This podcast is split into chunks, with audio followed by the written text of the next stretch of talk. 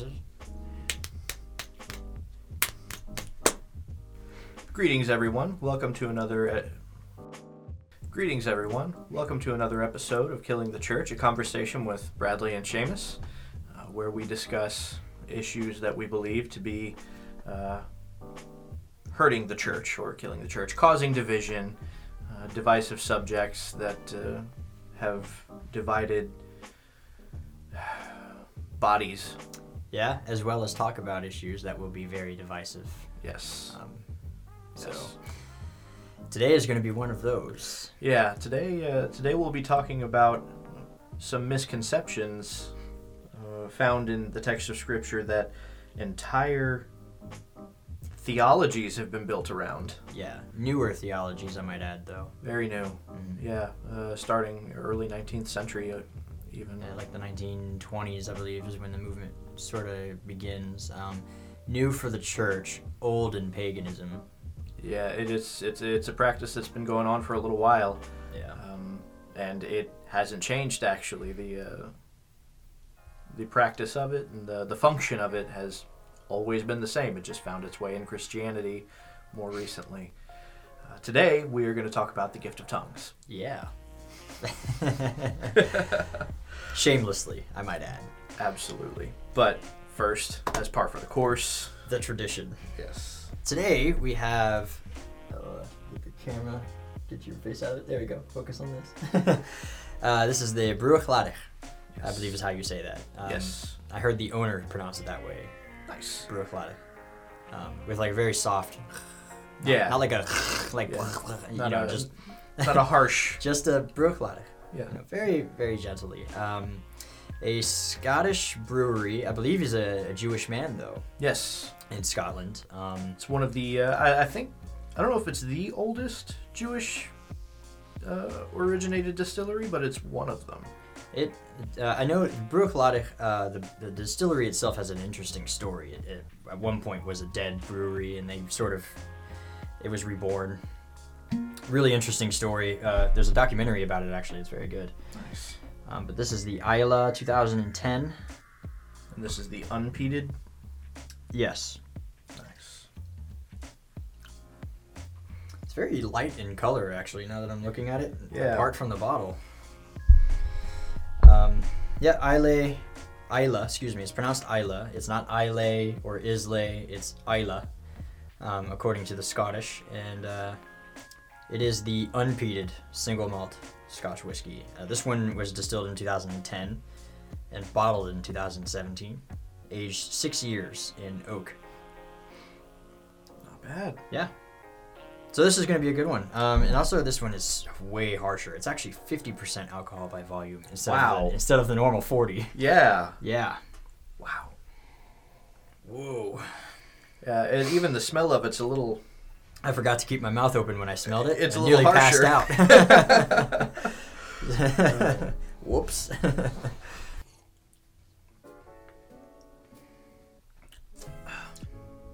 It's a little heavy. Yeah. It does get a little, I don't know, almost, boy, I want to say tangier. That'll make that put on, some hair on your chest. On the taste. Oh, yeah. It is tangy, though. Yeah, that, that, yeah. That's a warm one going down for sure. Oh, yeah. No, uh, here I am, like, trying to pretend like I'm enjoying it. I'm like, oh, yeah, this is really good. Yeah, definitely one probably to mix with a little water. Whoa. Let's do it. Let's do an Ard, an Ardbeg uh, review no. at some point. No. Uh, if we're going to do an Ardbeg, we need to talk about a subject you and I both hate. Okay. Agreed. Sure. Um. That way we can be bitter the entire yeah, way we'll through. Yeah, we'll just be suffering the entire subject. Oh, but, so. Tongues. Yes. Controversy. Much. Uh, this looks like a job for me. There's a there's a there's a few there's a few ways people understand the gift of tongues. Obviously, it exists in the Bible. That can't be denied. Yeah. Okay? Um, but what is tongues? That's the question. It is not the babbling nonsense. How did you know? I'm gonna be the devil's advocate for this conversation. I okay. think. Okay. Okay. Uh, and um, not not to uh, defend. Um, I'm I, I will come right out and say that you know personally I don't subscribe to the babbling uh, nonsense um, type. Um, and if that if that phrase offends anybody listening, I don't care. Yeah.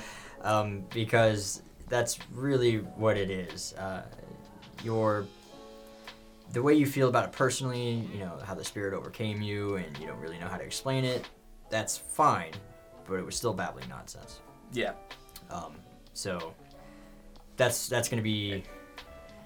This one is going to be a little offensive this this time around. Yeah, we're going to step um, on some toes here probably, yeah. uh, so. because, I mean, let's face it, it, there are there are certain.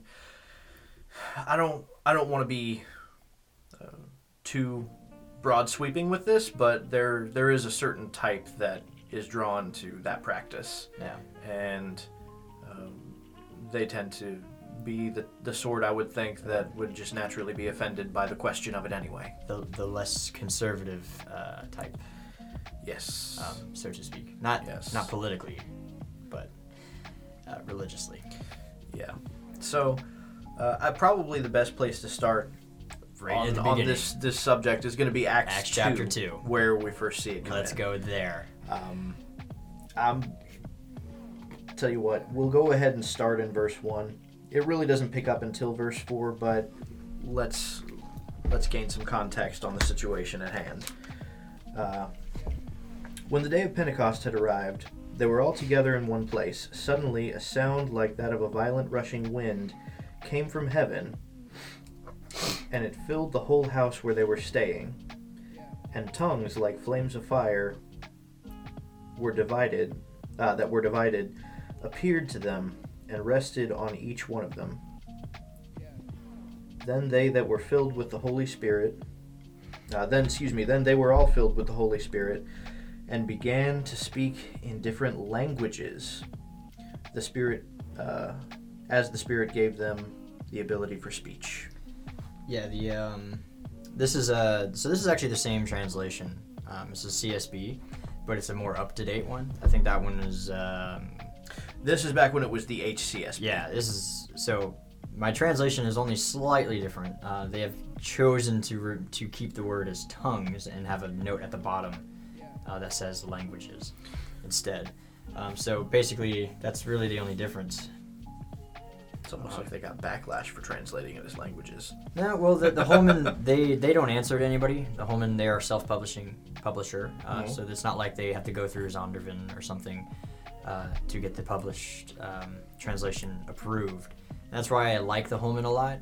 It's because they are independent, and so if they feel it needs to be rendered one way, then they probably will just do that without asking permission. Honestly, they probably changed it just to make that an actual different version from this. Uh, because even if you search Bible Hub, the C S B and the H C S B are still options, independent of one another. Yeah. Yeah. Uh, so the updated one, I don't particularly like the newer one, and this is not the biggest reason. This is just a kind of an example. Um, yeah. But honestly, even if you left it as tongues, that doesn't change anything. Um, whether or not it's languages or tongues, it, it just changes the way you hear it as the reader. Yeah. Excuse me. The Bruichladdich is uh, yes coming back up. Tastes tastes tastes fine the second time around. Okay. Um, but, uh, so, for context, we should just go right into the next set of verses, I think. Yeah, so, you know, they, they're together in one room at Pentecost, and suddenly tongues of fire appear over each one of them. Yeah. They're filled with the Holy Spirit, and they start to speak in tongues. We'll just yeah. use that word for now. Uh, what happens next? Do you want to pick that up in your version? Sure, why not? Uh, now there were Jews staying in Jerusalem, devout people from every nation under heaven. When this sound occurred, a crowd came together and was confused because each one heard them speaking in his own language. They were astonished and amazed, saying, "Look, aren't all these who are speaking Galileans? How is it that each of us uh, can hear him in our own native language? Um, Parthians, uh, Medes, Elamites, uh, those who live in Mesopotamia, in Judah, Judea, excuse me, and Cappadocia, Pontus, and Asia." Uh, it just starts naming a bunch of uh, yeah, Libya, yeah, e- uh, Egypt, yeah, Rome. Both Jews and converts in parentheses. So basically, people from everywhere, which this is common for the holiday. Yeah. Um, it's one of the big three holidays you're required to show up so to the temple. You'd be getting Jews in Jerusalem from dia- the diaspora. Right, yeah. You know? So it didn't matter what language they spoke, uh, you would come to Jerusalem um, for this holiday. And uh, and they were astonished and perplexed, saying to one another, "What does this mean?" But some sneered and said, "They are drunk on new wine." All right. New wine, and that's that's just interesting that they called it new wine. How do you get drunk on new wine? How do you get? Do you, can you not get drunk on old wine? We're asking all the wrong questions here. Yes. Different subject. um, um, but so they start to speak in tongues, and everyone around them from all over the world, where several other languages are being spoken in all of these other countries, um, are hearing them speak the native languages of the countries that they've that come, they come from. from. And they themselves natively were Galilean-speaking people. And everybody here knew this. Yeah. And uh, so the question there almost makes me think that maybe Galileans weren't of the most educated class.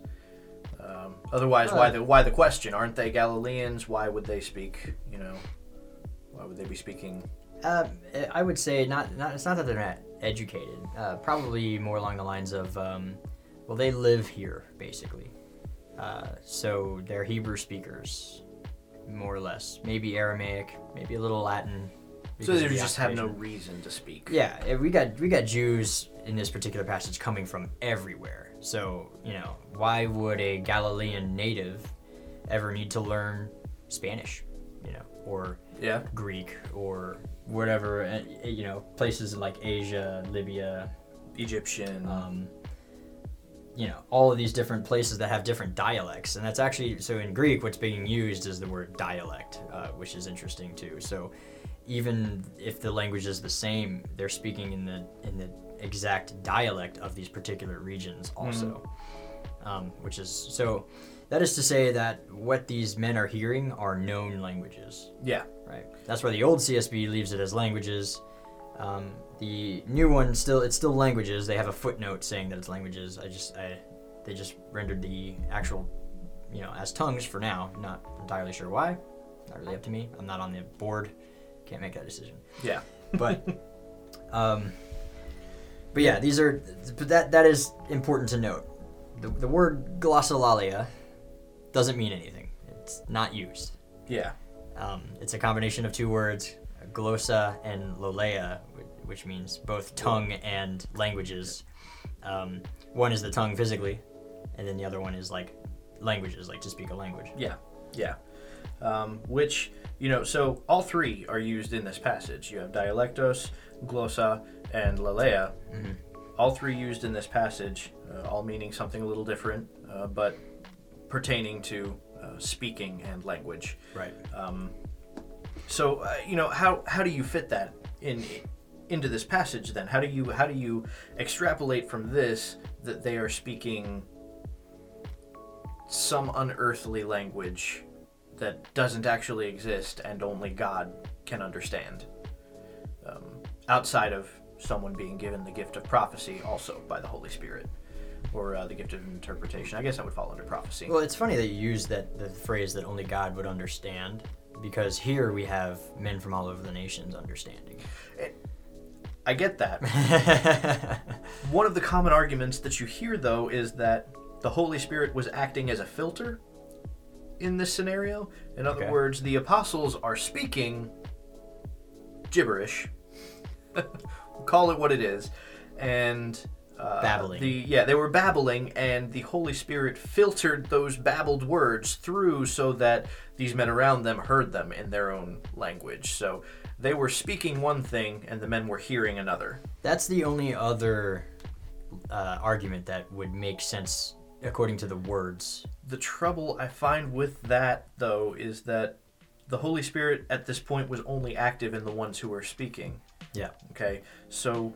For for those listening to be interpreting those words, would they not also have necessitated the Holy Spirit being active in them? I, I don't I don't believe we see uh, the, the people listening receiving the Holy Spirit in the same manner, the tongues of fire. It's uh, no, and, seems to be just the locals. Yeah, the the apostles at this yeah. point.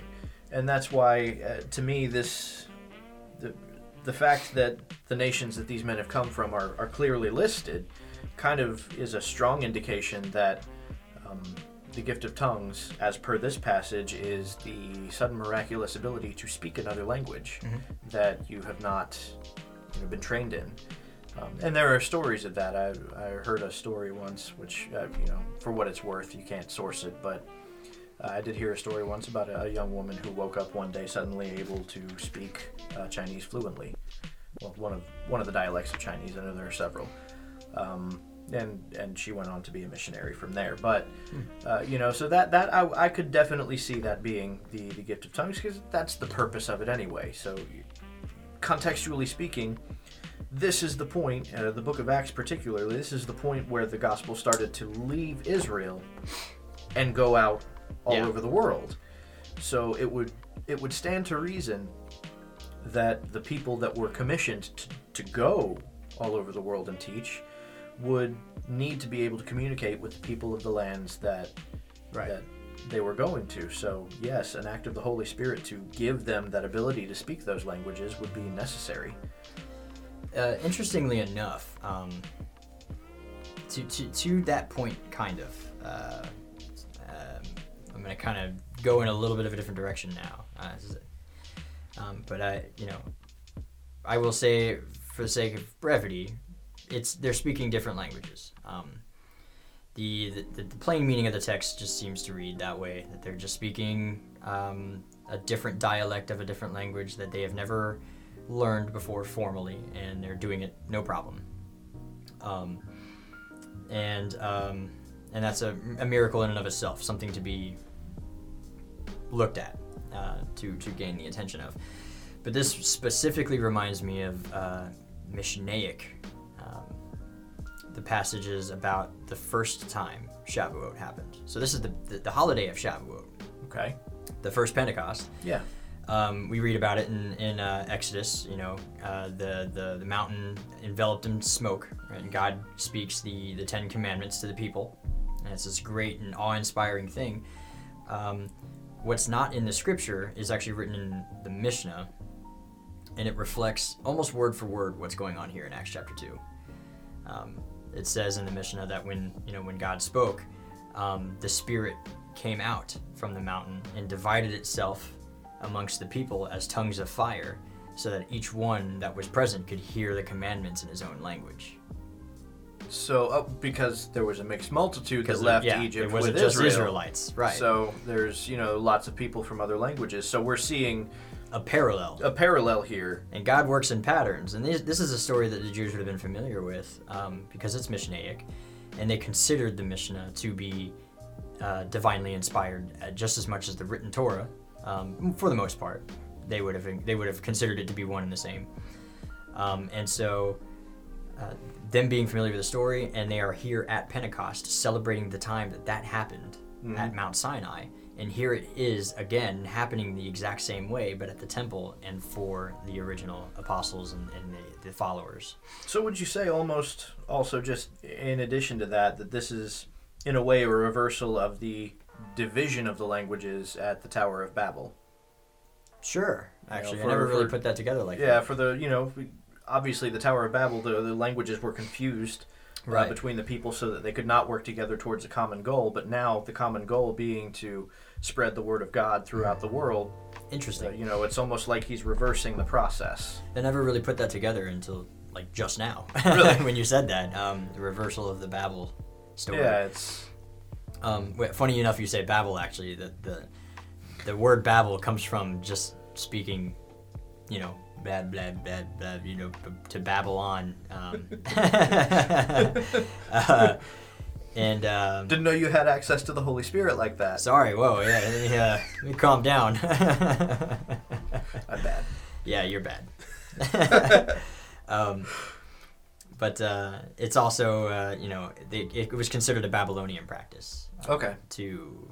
Um, To, to babble like that. Well, of course, uh, that's where we get the word babble from. Yeah. Because it's directly... To speak the nonsense. Because yes. the Babylonian priests uh, would do that to inquire of their gods and to, to, to invoke the spirit of their gods to do things. And so they would babble uh, quite literally. I think we see examples of that actually in the Old Testament, don't we? We do. The, the only place in Scripture where tongues kind of comes up again in the way that the, I'm going to go ahead and say it, the Pentecostal movement would, would recognize it is exactly one time. And that's in First Kings chapter eighteen, verse twenty-nine. Yeah, that's where Elijah is uh, having the uh, the duel there, the uh, spiritual yeah. duel as to who can who can conjure the greater power of greater God. Yeah, the two altars, they put up two of them. Um, and uh, so they sit there and they start uh, dancing and doing their thing. And then it says... Cutting uh, themselves. Yeah, and at, at some point it says, and they continued to prophecy, and, and um, the Hebrew that's being used there, um, it doesn't say it in the English, Um, but Mishnaically, uh, Midrashically, um, they extrapolate from the words that are being used to mean that they were speaking, you know, they were babbling, um, that they weren't saying anything specific. They weren't, like, prophesying simple words and prophecies or even vagaries. They were, like, just babbling um, all together, all at the same time. So it was a bunch of nonsense, just crying out, going nuts, dancing, cutting themselves, you know, just trying to really feel the spirit, man. Mm-hmm. Um, and then eventually, uh, you know, uh, he starts to mock their gods and says, well, he must be using the bathroom. yeah, he Which was is, he was a savage, that whole deal. A lot of the prophets were, were very human, and uh, some of them were very clever, uh, and usually clever people are funny. So that would be an example, though, where we where we see... what currently happens in, in Sunday churches, um, but in the context of pagan worship, right. not not worship that is attributed to the yeah. God of Abraham. So God never contradicts himself, and he doesn't change. And so if tongues, in the way that they know it, were to ever be a thing, um, then we would see some sort of precedent set for it already in the Bible. Uh, yeah. That, to me, that's what makes sense. Yeah. Uh, so we would probably you would have seen it happen in the Old Testament at some point. Yeah, and even Mishnaically, um, with the tongue situation at Mount Sinai, it was still that every person heard it in their own language, so that they could hear the you know the commandments and agree to them. Um, and so that's still not not the same thing at all. The, the, bab- the babbling um, is a pagan origin practice. Mm. But so so then. Because we see this happen in all through the New Testament, all through the book of Acts. You know, there's there's a couple of other examples. Acts ten, you know, when uh, Peter goes to visit Cornelius, it happens again. They're, yep. they're filled with the Holy Spirit and begin to speak in tongues. And uh, this is this is referenced in Acts fifteen uh, when Peter is, is saying, you know, look, they, they received the Holy Spirit just as we have. So Peter Peter is equating what happened to Cornelius to what's happening here in Acts two. Mm-hmm. So I think that's one that's easy to dispel because, okay, well, if we've already established that in Acts two they're speaking actual known human languages. Yeah. Um, if it were different, he would have said something. He would have said it was different, but he said it was the same, so we're we're talking about the same thing here. Um, and also think about the context in Acts ten, Peter and his vision. Uh, in this vision, he's basically being told that Gentiles are not unclean just because they're Gentiles. Yes. And so it was sort of God's way of proving to him that they are equals with you now, mm-hmm. you know, in salvation, uh, in a manner of speaking with salvation. And that proof is, well, you know, God makes the exact same thing that happened to him mm-hmm. happen to the Gentiles. And what better way to prove to Peter that his vision means that Gentiles can be saved than to do, you know, to treat them like equals. Yeah, so, that's yeah, yeah, that's really, that's exactly what happens is, you know, Cornelius got the same measure of the Spirit that Peter got yeah. at Pentecost. Yep. And Cornelius was uncircumcised. Yeah. Which is... So that's, uh, that's, that's a, that's a really, uh, a really fine way of really equating the two. But, so, be that as it may, you know, that, that we can equate to Acts chapter two. Um, But uh, one of the next ones that I do hear uh, pretty often, uh, because because of the language used and almost the mystical nature of of the language used, um, and the contrast made, is going to be uh, First Corinthians thirteen. Yep, and fourteen. Yeah, so that's where where Paul uh, directly contrasts. You know, he says whether I'm speaking the tongues of angels or or the tongues of men. Yeah. Um, so there's a there's a reference there to, you know, tongues of men, and then what would be what would be considered a holy tongue, mm-hmm. as it were, a, a heavenly tongue, and that's the one where a lot of them will, will say, well, that's you know that's the nail in the coffin. Clearly, there's there's a heavenly language that is not a human language, because Paul distinguishes those two. Right. Um, so, I mean, what would what would you say to that? Now I'm playing devil's advocate. Now you're playing it. All right, cool. Um, this is a lovely change. I'm going to do what you did and go right back to the Tanya. um, that is honestly to say, um, uh, the, the Jewish people thought of the Hebrew language as being the holy tongue, or the tongues of angels. Um, to them, it was the language of creation. Mm-hmm. Um, even scholars will debate endlessly on whether or not Hebrew or Aramaic was the common language of the time, uh, at this particular time and place. And the reason for that is we see a lot of evidence for Hebrew and Aramaic, especially in the Qumran cave discoveries. Many of them were written, I think eighty percent of them were written in Hebrew, and twenty percent of them were written in Aramaic. Um, and so, you know, did they speak Aramaic mostly, or do the Qumran caves reflect more accurately that they spoke Hebrew more often? Um, but I would say that they wrote Hebrew down more often and spoke Aramaic probably more commonly, uh, because the thought process at the time is it's a holy language. So you can't say things in a holy language like, go take out the garbage. Yeah. Um, so they didn't want to bring that language down to the level of common commonality. And so um, it would have been common for a Jew to refer to the Hebrew language as as the angelic language, because they believed that that was the language of creation, that when God spoke light into existence, he said, uh, Hine or, mm-hmm. um, or Vayahi or, excuse me, Vayahi or, let there be light, and then behold, there was light, Hine or. Um, and so because of that, it, that is the language of creation. That's the the language of the angels. You know, they praise him, holy, holy, holy, uh, you know, every day. Yeah. They would be speaking Hebrew. So in Paul's mind, and, and Tanya reflects that. I don't remember the specific uh, book, chapter, verse, but chapter one, uh, Shaar HaYichud VeHaEmuna. Very well. Long title. Yeah. Um, that in in that I, I know very specifically in that chapter. Um, I know it it's referenced as the holy tongue yeah. twice, uh, whereas uh, the tongues of angels would be the Talmudic tractate Chagiga sixteen b, right. I believe, and that's that's in reference to I, I think the example given is in Job, uh, where mm-hmm. the angels are mentioned as having speaking he- speaking Hebrew. Right. So, you know, you've got you've got there where it says the angels spoke Hebrew, so hence the tongues yeah. of angels. Um, so. Okay, I, I think that's a, I think that's a good that's no, a good I, explanation of it. You even know? To that point, uh, Paul goes on at one point. He even says something like, "I'm glad that I speak more tongues than any of you." Um, so what does, does that mean? mean he's by that? Doing it more, or does yeah, it mean that no. his his ability is more diverse? Well, he's a he's a properly trained classical Pharisee, um, so he would have been able to speak Hebrew, biblical Hebrew specifically, better than anybody. Mm-hmm. And it, it's common, uh, you see it in, actually, you know what, you see this in Messianic community churches, uh, synagogues, whatever you want to call them, uh, congregations, where they will pray pretty exclusively in Hebrew, because it's the language of the angels, and so mm-hmm. they want to be, you know, they want to pray in Hebrew because they feel closer to God like that, and that's fine. Um, but I feel like when Paul is talking about, uh, in Corinthians fourteen, is he's dealing with that issue. You know, these people are not Hebrew speakers, and many of them probably want to speak Hebrew, to pray in Hebrew. And mm-hmm. he said, you know, he's talking about praying in in, in, in Corinthians fourteen. And um, but if, if someone's praying in Hebrew and a newcomer shows up and doesn't know a single word of Hebrew, how can he say amen to that prayer if he yeah. has no idea what you're saying? You can't join in the prayer at that point. Right. And so Paul makes a case for don't do that. You know, you, you're not natural Hebrew speakers. Your spirit can pray in Hebrew, and that's fine. Like, you can you can pray silently to yourself in Hebrew because you know what you're saying. And he, he uses that. It, that's it, basically quoting the entire passage here.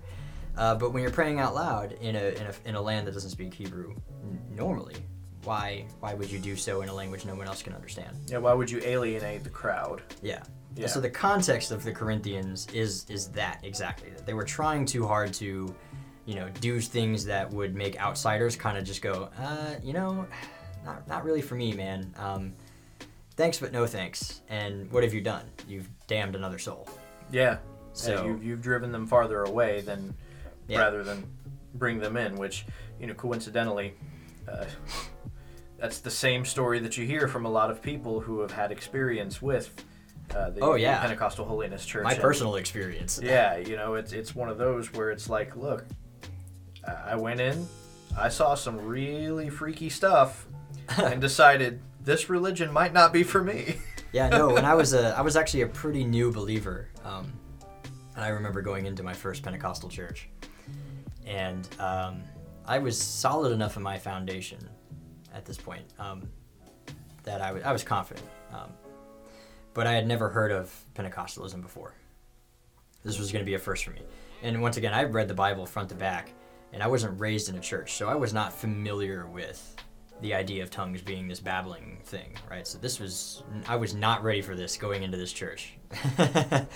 uh, so a friend invites us, and we, and we go, and we're like, all right, cool.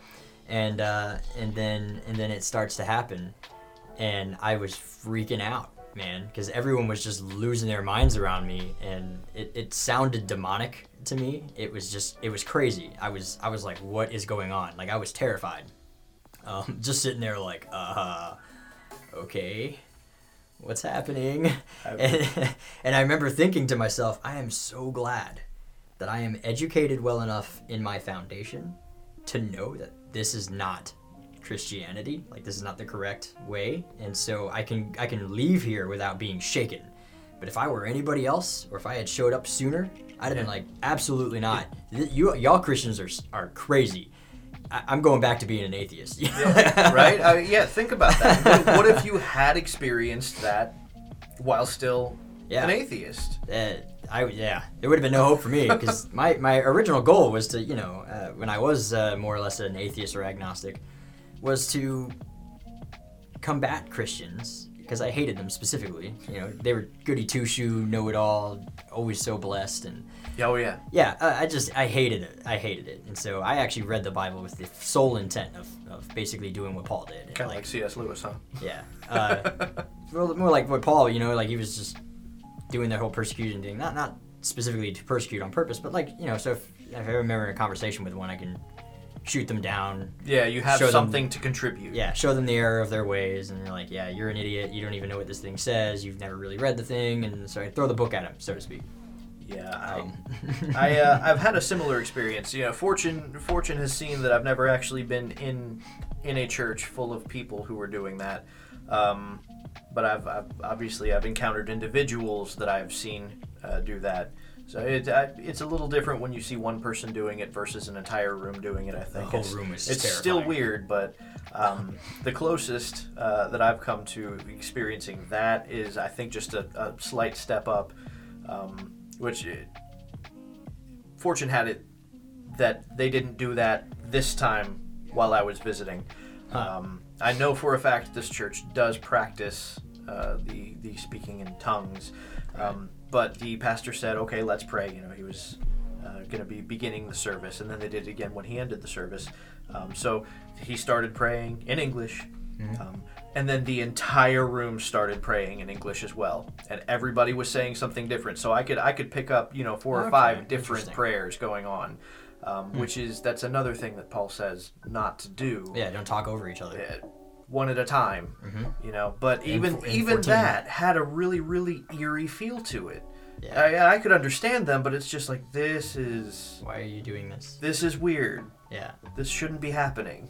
And it is interesting to note that there are parameters that Paul puts on the gift of tongues. Um, and so even if we were to accept the idea of it being babbling, in Corinthians fourteen, there has to be somebody who can interpret, right? And otherwise, only, what's the point? Yeah, and one person at a time. Like there, um, yeah. Uh, and then, of course, he's like, yeah, but, you know, I would rather speak five words with my understanding in order to teach others than ten thousand words in another language. Um But yeah, with the parameters that are there, that's not what they're practicing, even if it were the, the babbling. You know, I could see maybe if there was the babbling person, like he stands up and he just starts going away, and then somebody else in the church stands up and he goes, I know what he's saying, and he interprets for that person mm-hmm. so that everyone else can hear. That that I could probably see being a thing. And the Holy Spirit may appoint that as well. because yeah. that is another one of the spiritual gifts. Right. But for it to be happening all at once like that and no one's understanding except for yourself, that's that's not for any sort of edification in any way. So, yeah, Paul was very much against against that. Once again, uh, flaunting his Jewishness. Yeah. yeah. Which he does a lot. yeah.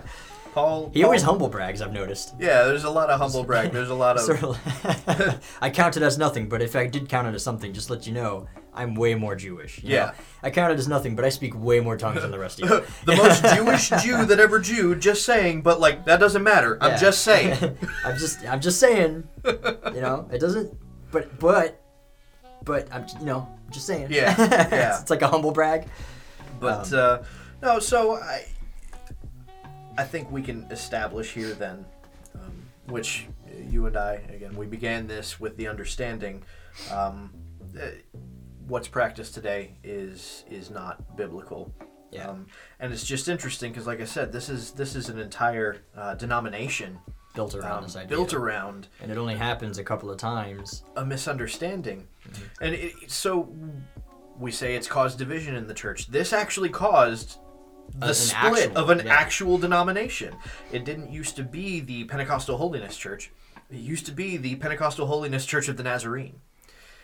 And then this issue became an issue, and the Nazarenes were like, yeah, we're definitely not cool with that. Yeah. yeah. It uh, and once again, it's because it has its origins in pagan practice uh, more often than not. And the one time we do see it in the Bible, similarly, it is pagans doing it. Mm-hmm. Um, and the context of the scripture itself. It's it's uh, it's either you're speaking in Hebrew and you're trying to pray in Hebrew, like in Corinthians, mm-hmm. or it, at Mount Sinai, it is a replay of the original, excuse me, at the temple in Acts two, it is a replay of Mount Sinai in order to prove to the people that this is God acting. Because mm-hmm. God always acts in a pattern. That's how you know it's him. Yeah.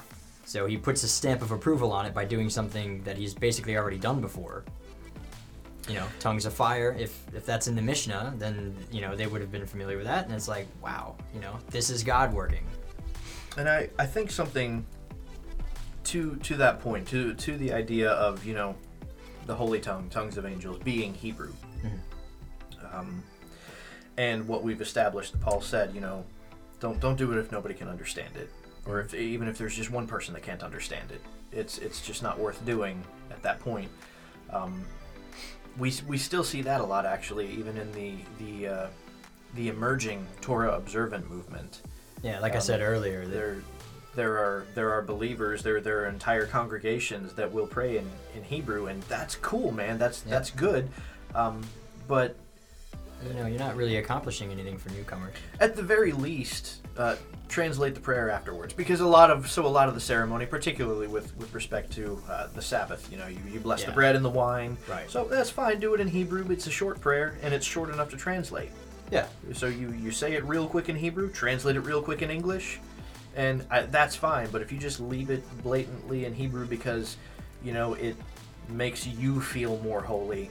Uh, if if somebody who's present there doesn't understand what you're saying, can't say amen to it. Yeah, it's fallen on deaf ears. Yeah, and uh, you know, even when I usually do the, the Sabbath day service, usually I'll say ahead of time to newer people, I'm going to say in Hebrew first the words that our Messiah would have spoken, mm-hmm.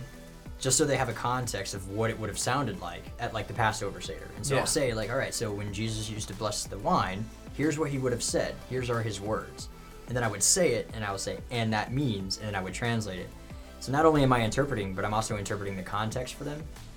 And that would be the proper way to do it. Yeah. And, and until they get an idea of that, then you can just say the Hebrew and they yeah. understand it. But because then it's actually a teaching moment. You've you've done double good there, actually. Yeah. Because first of all, you have you've taught them a lesson, and now you've taught them how to pray in Hebrew.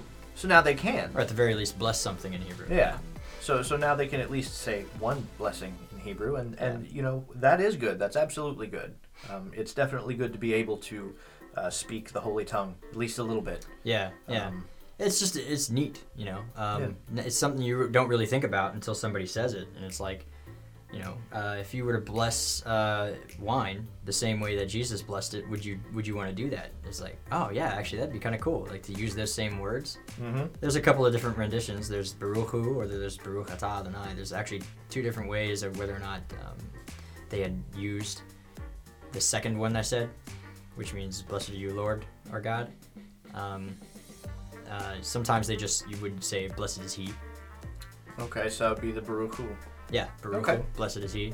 Uh, and um, so that was common to use back then as well, so some, it, it depends, but uh, I always usually do do both. But, but yeah, all that to say, there has to be somebody that can interpret. Yes. And even if it's yourself doing it for other people. Otherwise, the babbling nonsense is just you practicing paganry. Yeah. Yeah. And I'm I, just going to come right out and say that. And when you when you describe it in, in terms of being overtaken by a spirit with absolutely no control. It's like, well, the precedence we see from God is that he never forces himself on anybody. Right. You know, there's there are spirits that do that. We we typically see Paul and and, and Yeshua uh, casting them out, but there are spirits that will force themselves on people. And uh, so when when you describe yourself having the spirit forced on you, you're supposed to let it move through. You're supposed yeah. to allow, you know, you, you, you bend your will to it rather than having your, your will overridden yeah, so, by it. Um, yeah, so it is it, more of a guide. It's a weird weird middle ground when it comes to the Holy Spirit thing, but yeah, God doesn't force himself on anybody. Yeah, it kind of, you know, when you make the Holy Spirit sound more more demonic in function than... Which, once again, we don't see any precedence for that in the New Testament at all, so, yeah. it's, you know... It's uh, it, it's it's definitely not something that churches did until the, the late twenties, yeah, or the early yeah the early twenties more or less is when the Pentecostal movement kind of was born the way that we know it. Yeah, um, a lot of the modern day um, doctrines of Christianity are actually fairly new. A lot of the well, and it's not just Pentecostals; it's a lot of the the newer. Um, They call themselves non-denominational. Yeah, it's a, it's a newer thing. Yeah. For me, charismatic is is, is a denomination. When you, you call yourself non-denominational, I'm I'm instantly like, okay, you're a charismatic. Like, that's because, one way to say it. But. You know, yeah, I mean, because that's that's that's basically you're you're a Pentecostal that is a little a little more okay or a lot more okay with you know casual or uh, you know street dress and yeah, you know less conservative. Religiously speaking. Yeah, because, I mean, let's face it, Pentecostals are, are definitely more conservative in the way they dress, at the very least. Um, but, uh, yeah, it's not a biblical practice, at least not one, well, not one there's any biblical practice, but it's looked down on. yeah. yeah. Um, so I, I think that's a good place to call it here. Yeah, yeah. Just we, a, we made our point. A short summary, I guess, is, uh, you know, Acts two is a reflection of the Mishnah version of Mount Sinai. So it's God revealing his pattern. Acts ten is God revealing that this also applies to Gentiles as proof to Peter. Um, and then uh, when Paul is talking about it, he's talking more specifically about praying in another language in a synagogue with a bunch of Gentiles who don't speak that language. And at times specifically referencing the Hebrew language. Yeah, yeah. And so, um, but other than that, um, I'm gonna say, I got nothing in, else. yeah, in the spirit of uh, speaking the holy tongue, lift our spirits. L'chaim. L'chaim. To life. L'chaim.